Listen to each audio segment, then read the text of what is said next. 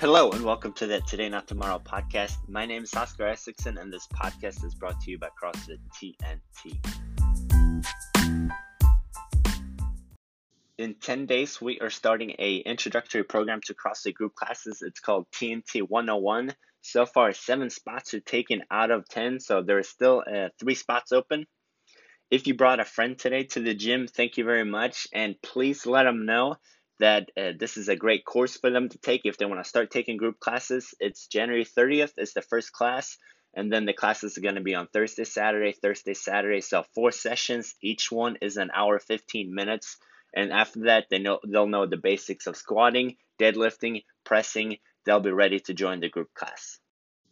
The kids classes and the Adaptable Performance Foundation will be expanding the classes in February. So if you're interested, if you know anyone that's interested in these, make sure you email Lindy at CrossFit-TNT.com. She'll give you all the info you need and how to get signed up. Today I'm going to talk about one of the most interesting topics in health and fitness, and that is pain science. No pain, no gain. It's a fairly common statement in the fitness industry. It is certainly true that in order to reach some significant results, you have to put in some physical effort. Enduring pain, however, is completely counterproductive to any fitness program designed to make you healthier. Knowing what discomfort is and how it's different from pain is crucial for any exerciser. Discomfort should be embraced in your exercise program, and pain should be completely avoided. We've talked about pain before in this podcast if you've been listening for a while, but it's important to revisit and talk about it again because this is something that everyone's going to struggle with at some point in their life. The amount of pain someone experiences uh, doesn't necessarily correlate to the amount of tissue damage there is. Here's two examples. You get a paper cut on your finger. It hurts, it's painful, it's super aggravating, but the amount of uh, tissue damage to your body is not that much.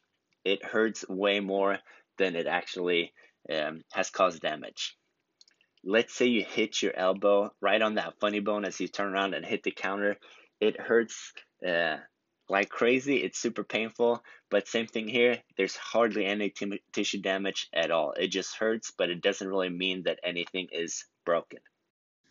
There's one study I've talked talked about before on this podcast, and it's a study where they took a group of elite tennis players, they put them in a MRI scan, they scanned their whole body, and just looked for things that didn't look 100% right on the scan. They found stuff on their legs, on their backs, on their shoulders, all over the body. These are elite athletes, and none of them experienced any pain or injuries.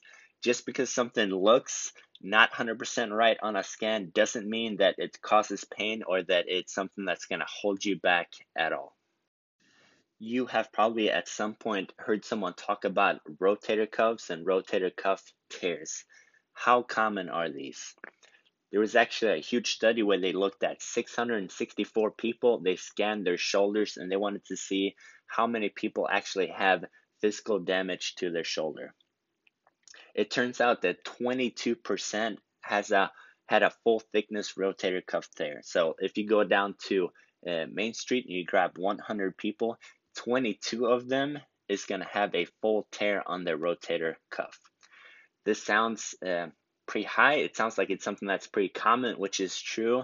But the most interesting thing about this study was that asymptomatic tears was twice as common as symptomatic tears.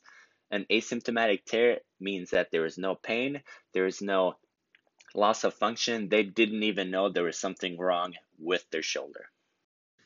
These things are important to keep in mind when you do experience pain because you will experience pain at some time. The amount of pain you experience um, does not equal the amount of damage there is. You can have a scan that doesn't look 100% right and be perfectly fine. That's very common if you have something, if it's a small issue, the one thing you want to do is just take a little bit of time away from that movement that aggravates it. You still want to stay as active as possible. You want to work out as much as possible. You just got to limit the thing that hurts a little bit at the moment. Take a week off, take two weeks off. What happens otherwise is that you start expecting the movement to hurt. You start expecting the pain, and that can mess with um, your experience of the whole thing. You can be perfectly fine and still kind of trip yourself up uh, when it's a certain movement that you're afraid of. Take time off of it, uh, leave it alone, rest a little bit, use a lacrosse ball, use a foam roller, try and find a different type of exercise and movement that's going to keep you active, and then slowly start reincorporating it again, not at the weight you used to do before or with the same intensity. Start off a little bit lighter and then slowly ease your way in. The worst thing you can do when you're dealing with a pain issue is telling yourself that you're weak and that you're frail and that it's not going to get better. Looking at those elite tennis players, they did a full body scan and they found several major issues on there. However, they experienced no pain and no loss of function.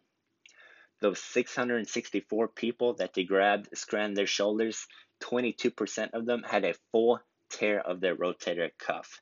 Sounds like a lot of tearing. However, the people that were asymptomatic that had no pain, no loss of function was twice as big as the group that did. So just because you have had an injury in the past doesn't mean it's going to stay that way forever. Just because you do experience some pain doing a certain activity does not it's going to eh, be that way forever. Try and stay as active as possible. Take out the thing that kind of aggravates it a little bit and then slowly incorporate it back in once you're feeling better. On a side note, ibuprofen and similar products is not good for your gut. It's not going to help improve the healing process. It's going to slow down the adaptations you get from the exercise. So, if you feel like you can avoid using ibuprofen and similar products, then try and not use those um, as much as possible. That should be for uh, emergencies and very few instances only.